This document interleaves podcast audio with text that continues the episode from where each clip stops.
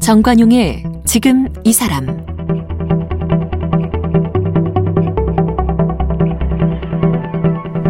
여러분 안녕하십니까 정관용입니다. 한 해 마지막 날입니다. 오늘 뭐 예년 같으면 어, 회사마다 다 함께 음식 나눠 먹으면서 종무식하고 또 제야의 종치는 이 서울 종각 부근에 모여서 새해 맞이 카운트다운하고 막 이랬을 텐데 또 일출 명소 찾아서 여행도 가고 하지만 코로나19 때문에 참 조용하고 씁쓸하게 2020년을 떠나 보내고 있네요. 정확히 1년 전 오늘이 WHO 세계보건기구의 오한 폐렴이라는 이름으로 코로나19가 처음 보고된 날이고 이제 딱 1년이 흘렀습니다. 자, 어제 저희 방송에서 코로나19로 강제 휴직당한 분 만나봤는데 오늘은 코로나19 치료를 받고 완치된 김지호 씨. 50일 동안 입원해서 치료받으면서 참 여러 가지 곡절과 고생이 많았다는데요. 그 경험담을 코로나에 걸려버렸다. 이런 제목의 책으로도 펴냈습니다. 그 경험담을 좀 들어보고자 오늘 모셨습니다. 김지호 씨, 어서 오세요. 안녕하세요. 반갑습니다. 네. 언제 양성 판정 받은 거예요? 5월달 초입니다. 아마 저희 할머님 장례를 치르고 난 게 이제 4월 말이었고요.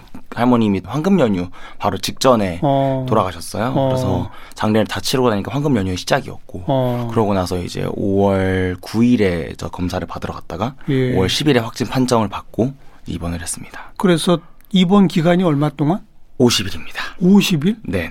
그 50일 동안 계속 그러니까 증상이 있었던 거예요? 아닙니다. 그 증상은 사실 그 첫 2주에 좀 있었고요. 그리고 어. 나머지 기간 동안에는 증상 없이 그냥 병원에 입원해 있는 증상은 상황이었죠. 없지만 네. 검사하면 계속 양성인 거예요? 네, 맞습니다.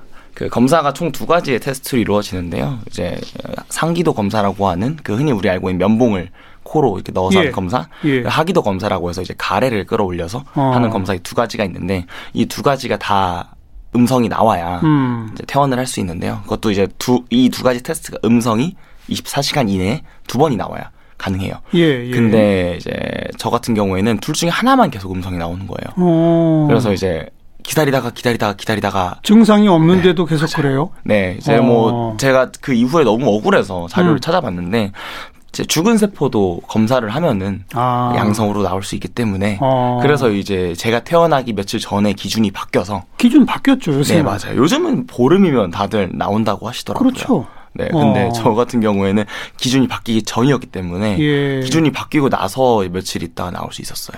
우리 김지호 씨가 지금 20대죠? 네네, 20대입니다. 요즘 뭐 확진자가 많아지고 이러면서 20대들은 대부분 무증상이라더라 그러던데. 네네. 김지호 씨는 초반 2주는 증상이 심했어요?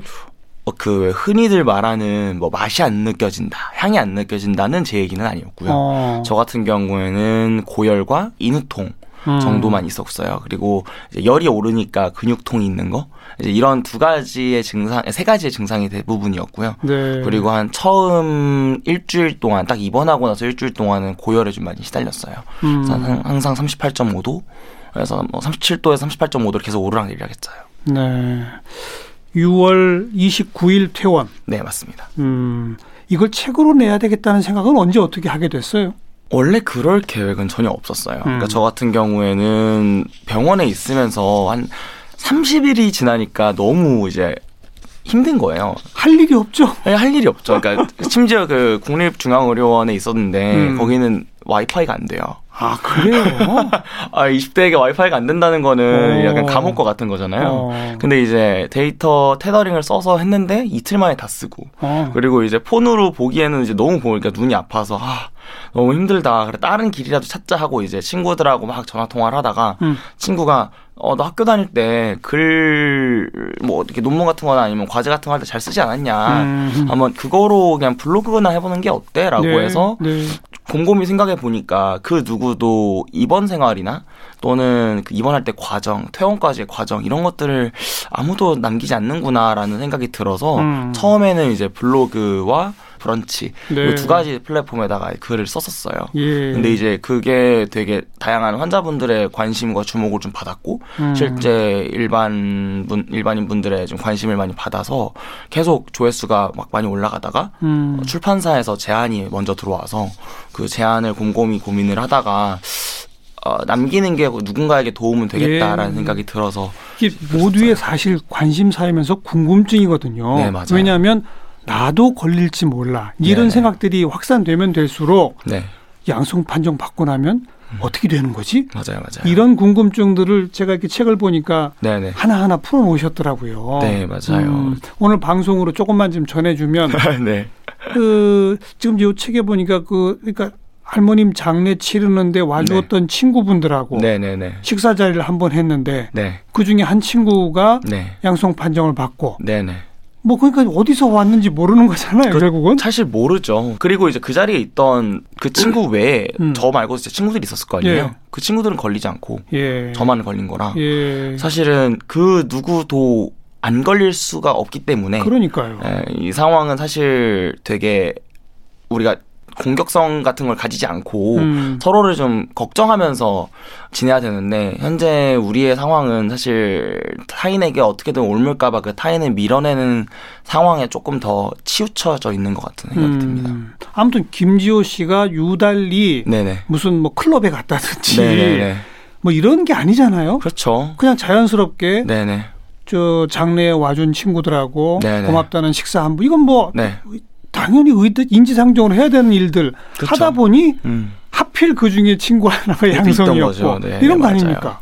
그리고 또 제가 되게 열심히 방역에 평소에 힘을 많이 썼거든요. 네, 네. 그 우리나라에 첫 환자가 나오기 전부터 저는 마스크를 쓰고 있었어요. 어. 왜냐하면 제가 올해 초에 상해 여행을 갈 일이 있었는데 어. 그때 이미 우한에 왜 뭐 폐렴이 도네 뭐 그렇죠, 하네 이런 그렇죠. 보고가 있었고 어. 제 친구 중에 우한 출신 친구가 있었거든요. 어. 그 친구가 아우 자기네 고향에 그런 게 돈다 막 그런 얘기를 했어서 아옆 옆 나라니까 한국에도 충분히 넘어올 수 있겠구나라는 예. 생각이 들었죠. 예. 그래서 집에 와서 남들은 이제 황사용으로 마스크를 살 때 저는 이제 혹시 모르니까 어. 왕창 쟁여놓고 집에다가 저희 어머님이나 가족들이 걱정이 돼서 그때 할머니 입원해 계셨으니까 네, 네. 소독약을 몇십 리터를 사서 쟁여놓고 있었거든요 그때부터. 그 원래 좀 약간 건강 염려증이 있으세요? 네, 좀, 좀 있어요. 왜냐하면 저희 집이 좀 대대로 면역력이 좀 약해서 어. 머님이 제가 이제 튼튼하게 잘 있다가 한 번 이제 체력이 빠져서 어. 아니면 면역력이 확 떨어져서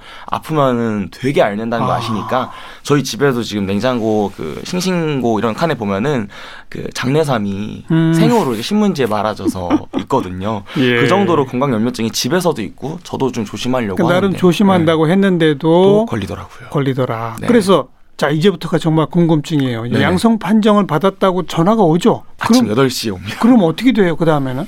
이제 받는 그 순간부터는요, 이제 어, 뭘 해야 될지를 알려줘요. 뭐 뭐를 해야 되는 거예요? 제가 집에 그때 당시 혼자 사는 게 아니었기 때문에 음. 이제 집에 룸메이트가 있느냐, 뭐 있다고 하니까 그분 테스트 받았냐, 같이 받았다. 음. 그분 결과는 뭐냐 물어보길래 그분은 음성이다. 어. 그러니까 저 같이 쓴 집에서 같이 밥 먹었는데 그 친구는 안 걸리고 전, 걸, 전 걸려 있던 거거든요. 예, 예. 근데 이제 그 친구는 그러면 지금부터 마스크를 써라. 음. 그리고 손이 닿았거나 뭔가 바이러스가 묻어 있을 만한 곳들 중에 폐기해야 될 것들은 음. 다 봉지에 이중 포장을 해서 버릴 준비를 해라. 어. 라고 해서 이제 그런 것들을 담는 거를 시작을 하고요. 예. 입원을 하기 위한 절차들이나 이런 물건들 바로 입원해야 되는 거죠. 그렇죠. 그, 당, 그 안에 바로 입원을 해야 됩니다. 요즘은 증상이 없으면은 뭐 바로 입원이 아니라 생활치료센터를 이용하든 이렇게 되는데 그렇죠. 거기도 입소가 사실 같은 개념이죠. 어, 어쨌든 네, 이 사회에서 격리시키는, 격리시키는 거니까. 네. 음. 그래서 그렇게 되고 이제 간단한 안내를 한 다음에 음. 바로 다른 분이 전화를 하셔서 예. 역학 조사관님이 이제 전화를 하셔서 어, 동선 추적을 시작하죠. 그 전에 입원 준비는 뭐뭐를 해야 되는 거예요? 병원에서 있을 동안에 필요한 물건들을 음. 챙기되 음. 다 폐기할 것들로 챙겨야 되는 거예요. 아 도로 가지고 나올 수 없으니까. 어 바이러스 묻어 있을 줄 모르잖아요. 어... 그렇기 때문에 이제 입원하는 그 프로세스 상에는 폐기가 가능한 폐기 물건들로. 가능한 물건으로 챙겨라. 네. 야. 근데 이제 제 블로그에 오셨던 분들이 그런 말도 많이 남기세요. 음. 그럼 노트북도 폐기해야 되는 거냐? 노트북 휴대폰은요? 아 그거는 안 되죠. 그래서 이제 그 소독 티슈가 있어요. 되게 강력한 아. 티슈가 있는데 퇴원하기 전에 그거를 이제 다 닫고 그리고 넣고 어디 네. 봉투에 넣어서 락스물을 뿌려서 어. 소독을 한 채로 이제 묶어서 나와요. 어. 네. 웬만하면 다 버리고 네네네. 버리기 정말 어려운 노트북이나 이런 것만 그렇게 네네. 또 특별 소독을 한다. 네네 맞아요. 그러니까 아무튼 이번 준비는 필요 물품 챙기되 버릴 수 있는 걸로 챙겨라. 맞습니다. 그리고 금방 옵니까? 구급차가 어떻게 돼요? 구급차가 이제 대수가 정해져 있잖아요. 예. 그러니까 배차가 되는데 좀 시간이 걸리는 것 같아요. 음. 저 같은 경우에는 이제 한 8시에 통화를 시작해서 11시까지 끊임없이 통화를 했거든요. 음. 그러니까 전화를 놓, 놓을 수가 없었어요. 어. 왜냐하면 계속 추적을 하고 이제 제가 뭘 했는지 얘기를 하잖아요. 역학조사. 네, 역학조사라는 걸 계속 진행하다 보니까 전화를 놓을 수 없고 그분들이 아 구급차는 언제 배치될지 모르는데 음. 준비를 하고 있어라라고 음, 음. 말씀을 하시더라고요. 그래서 아 그래 한 저녁쯤 오겠지 생각을 했어요. 어. 그랬는데 이제 예상과는 다르게 한 3, 4시간 빠르게 갑자기 한 2시인가 음. 또 15분 뒤에 도착한다고 준비하라 그래서 너무 힘들어가지고 누워있던 상황에서 일어나가지고 그냥 막 챙기기 시작을 했죠. 그러니까 아무튼 그러면 음. 뭐 양성 통보를 받자마자부터 정신이 없네요. 계속 어, 전화는 걸려오고 네네. 이번 준비 물품은 챙겨야 되고 맞아요. 전화 걸려올 뿐 아니라 본인도 연락을 여기저기 해야 될 거 아니에요. 그렇죠. 그 회사에도 연락해야 되고 그러니까 가족한테도 연락해야 그러니까. 되고요. 그리고 혹시나 내가 갔을 만한 곳들 중에 내가 아는 사람들이 얘기도 해야 음. 되는 건데 저는 다행히 집에 있었거든요. 음. 그러니까 약간 전에 전에 들은 거로 좀 걱정스럽더라고요. 그 친구가 뭐 나 검사하러 간다는 얘기 딱 들은 순간부터는 혹시 나도 모르니까 예. 라는 생각에 저는 그 이후로 집을 나가질 않았거든요. 아이고. 다행히 진짜 정말 방역에 철저했군요. 정말 정말 저는 열심히 노력을 했는데 대부분의 음. 분들은 그렇게 생각을 안 하시더라고요. 네, 네, 그런데 이제 그렇게 했다 보니까 사실 동선 추적도 별게 없었어요. 어, 그러네요. 며칠 동안 집에 있었으면. 맞아요, 맞아요. 그리고 음. 진짜 이제 할머니 장례 치르고 난 바로 다음이니까 집에 아무 음식거리도 없고 심지어 쓰레기 봉투도 없어가지고 쓰레기 봉투 사러 막 나가고 음. 뭐이 정도는 있었어요. 그래서 뭐 그때는 당연히 마스크 쓰고 나갔고 그리고 네. 그 양성 판정받은 음. 친구분을 만난 후부터는 사실 거의 집에 있었다 이거 아닙니까? 그렇죠. 정말 필요한 것만 나갔었어요. 음. 예를 들어서 그때가 이제 어버이날이 껴 있어가지고 이제 챙겨야만 네. 했었어요. 그리고 네. 또 이제 어머님의 어머니가 돌아가신 거잖아요. 음. 그럼 더 마음이 사무치실 거 아니에요. 그 그리운 마음들이. 그래서 그, 챙겨야 되니까 나갔던 적 그런 접촉이 있었던 가족분들은 다 음성? 자가 격리하셨고 한 분도 저로 인해서 감염되신 분이 없었습니다. 어... 그러니까 밥 먹을 때조차도 고기를 구워 먹으러 갔는데 입에 고기를 넣기 전까지 마스크를 쓰고 있었어요. 혹시 몰라서. 이야. 그래서 다행히 그 식당에 당연히 확진자 당연히 나올 리가 없고 저희 음. 부모님도 확진이 되실 리가 없었을 음. 거예요. 그리고 그날 회사도 그때는 안 다녀 그 쉬고 있었을 때고 아닙니다. 회사는 나갔었어요. 휴일인데도 휴일 그 황금 연휴 중간에 퐁당퐁당이 있었는데 아. 그 쉬는 날이 있었는데 아. 저는 이제 연차를 건강 때문에 좀 많이 썼어서 출근할 수밖에 없었거든요. 근데 회사 내에서도 감염 없었어요? 없었습니다. 철저했군요, 어쨌든. 네, 전 노력했습니다. 어. 근데 이제 제 노력과 이제 그거를 받아들이는 사람들의 그 뭐랄까 무게는 굉장히 차이가 어. 있더라고요. 그래서 이제 구급차가 와가지고. 네네. 그러면 그 구급차까지는 혼자 가는 거예요? 그렇죠. 가, 가다가 누구 마주치면 어떻게 해요? 그래서 제 그 구급차가 저희 집 앞에 서 있을 수가 없었던 게 이제 좀 차도가 좀 좁아서 음. 서 있을 수가 없어가지고 하필 또 그 아이들과 할머님들이 많이 나와 계시는 공원 앞에 또 서 있다는 거예요. 아이고. 그래서 아 이거 어떻게 하냐 생각하다가 그래 모자 눌러 쓰고 가자. 이 모자를 모자보다 진짜. 마스크를 두세 겹 해야 되는 거 아니었어? 아, 그럼 이제 눈까지 가리고 싶었죠. 근데 어. 제가 앞은 볼 수 없으니까 이제 마스크를 쓰고 이제 모자를 진짜 푹 눌러 쓰고 정말 앞만 간신히 보이게 하고 음. 짐을 들고 구급차로 뛰어갔는데. 어. 이제 거기 계신 분들 그 구급차에 계신 분들도 방호복을 입고 계시니까 그렇죠. 너무 눈에 띄잖아요. 그렇죠. 그래서 얼굴 푹 숙이고 막, 막 어떻게 열어가지고 들어가서 동네 앉았죠. 사람들은 방호복 쓴 구급차가 기다리는 걸 보면 어 여기 확진자가 지금 타는구나. 맞습니다. 그렇게 되는 거죠. 하겠죠. 어. 근데 이제 뭐 그것까지는 어떻게 할 수가 없잖아요. 그렇다고 저희 집에 올라와서 데려갈 수 없는 노릇이니까 음. 이해가 되는데 이제 그 이후에 제 집을 이제 방역 처리를 하잖아요. 근데 이제 제 집에 그때 당시에 룸메이트가 있었는데 그 룸메이트가 살고 있다 보니까 그 독한 소독약을 안에다 뿌려서 할 수가 없는 상황인 거예요. 음. 그러다 보니 이제 그 친구에게 소독약을 주고 직접 소독을 하라고 시키더라고요. 아. 근데 이제 거기까지는 괜찮아요. 근데 그 이후에 집 문 앞에다가 대문짝만하게 방역이 완료되었다는 그 종이를 떡하니 붙이고 어. 갔다고 하는 거예요. 어. 그 친구가 그걸 알고 나서 정말 그 위험을 무릅쓰고 뛰쳐나가가지고 그걸 다 뜯고 들어왔다고 하더라고요. 음. 예, 그래서 동네 사람들이 아주 그냥 동네 방네 알았겠죠. 근데 아무튼 룸메이트였던 사람, 네네네. 또 접촉한 가족 이런 네. 분들은 다 2주 자가격리? 다 자가격리 하셨습니다. 예, 예. 다행히 거기서 양성이 안 나온 게 다행이죠. 그리고 그 2주 자가격리 동안에는 그나마 생필품은 좀 보내주고 그러는 건 있죠. 어, 네 그렇다고 알고 있어요. 근데 음. 뭐 저희 어머님이 나중에 가서 해주신 후일담인데 다 끝나고 갖다 줘가지고 이게 잘 안 맞는군요. 네, 그게 아이고. 이제 바쁘시니까 알겠습니다, 이해는 돼요. 알겠습니다. 네. 그럴 수 있죠. 본인이 직접 경험한 그래서 이제 네. 국립중앙의료원으로 입원을 했어요. 네네. 딱 도착한 병원에 도착하면 어떻게 돼요? 도착하면 이제 제 짐을 다 꺼내 놓고요. 음. 이제 철제 카트 위에 다 얹어 놓고 음. 그 소독약을 열심히 뿌리세요. 근데 그 소독약이 그 락스거든요. 네. 락스향이 느껴져요. 락스를 아. 물에 타서 쓰는 건데 막 뿌리셔서 이제 뿌리시고 제가 이제 내리니까 그 제 발걸음들을 주변에다가 속약 뿌리시고 음. 그러고 나서는 저 이름이랑 이런 거 확인하시고 밖에 야외에 진료소가 차려져 있어요. 네. 그래서 그 야외 진료소에 있는 CT 기계에 들어가서 촬영을 하고 나. CT 촬영까지 해요. 네, 왜냐하면 오. 이게 폐렴이잖아요. 아. 폐렴을 이제 유발하니까 증상이 어느 정도인지. 네, 네, 네. 예. 폐에 염증이 있는지 없는지를 확인하는 것 같았어요. 그래서 음. 그 CT 촬영을 진행하고 그 다음에 나와서는 바로 입원 절차를 설명이 사실 없었어요. 음. 이거 입으세요. 그래가지고 지금 제 책에 표지에 보시면은 비닐 이제 앞치마랑 마스크랑 장갑이 다 끼고 있잖아요. 그리고 예. 발사계까지 껴요. 예. 그 이제 그걸 낀 상태로 이제 병동으로 바로 들어갑니다. 그래서 음. 병동으로 뭐, 뭐 어떤 설명 없이 그냥 따라오래요. 그래서 따라가서 들어가서 보니까 이제 제 짐이랑 저랑 그리고 병실에 있는 침대 하나 그리고 음. 악기 있는 그 상황에 딱 놓여지게 되죠. 1인실이고 네. 음압병실인 거죠. 네, 음압병실이 음압이라고 하는 게 음. 그러니까 그 병실 안에 있는 공기가 네.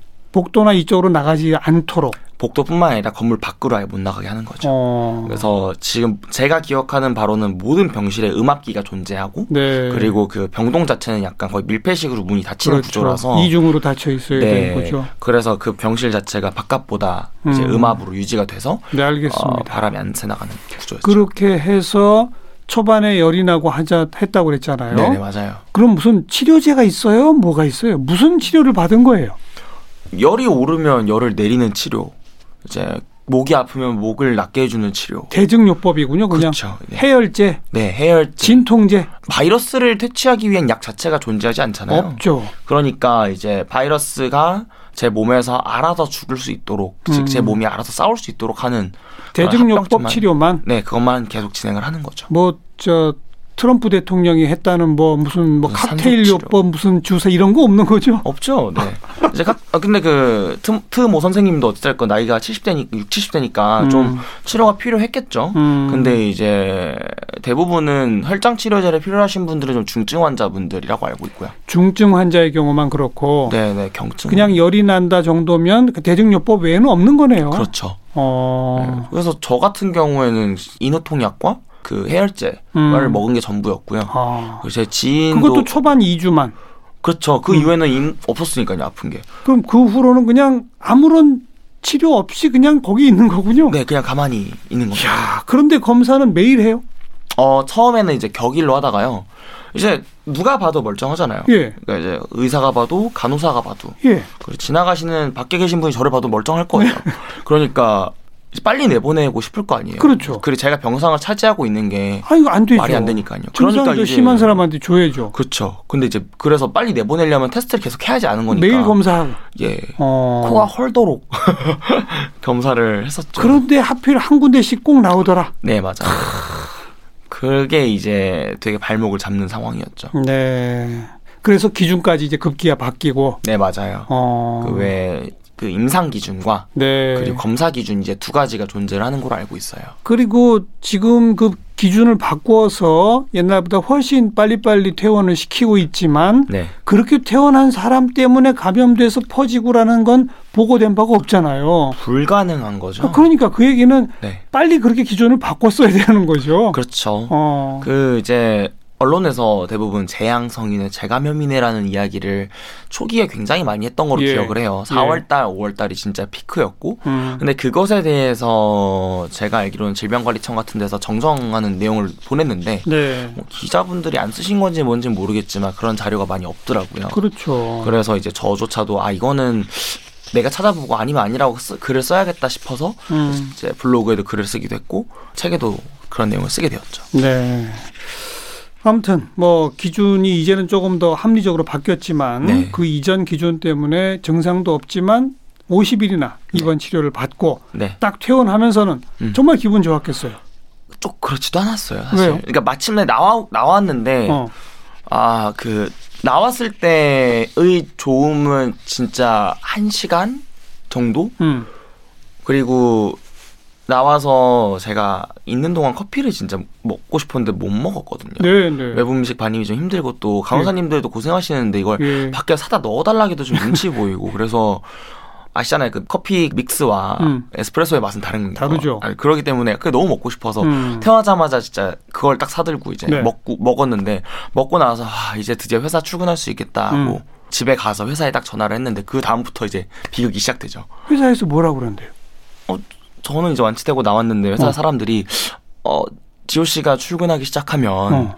사람들이 무서워한다라는 이야기를 하시고 그리고 제가 출근하기 시작하면 휴가를 가시겠다는 분들이 있어서 왜 무서워해요?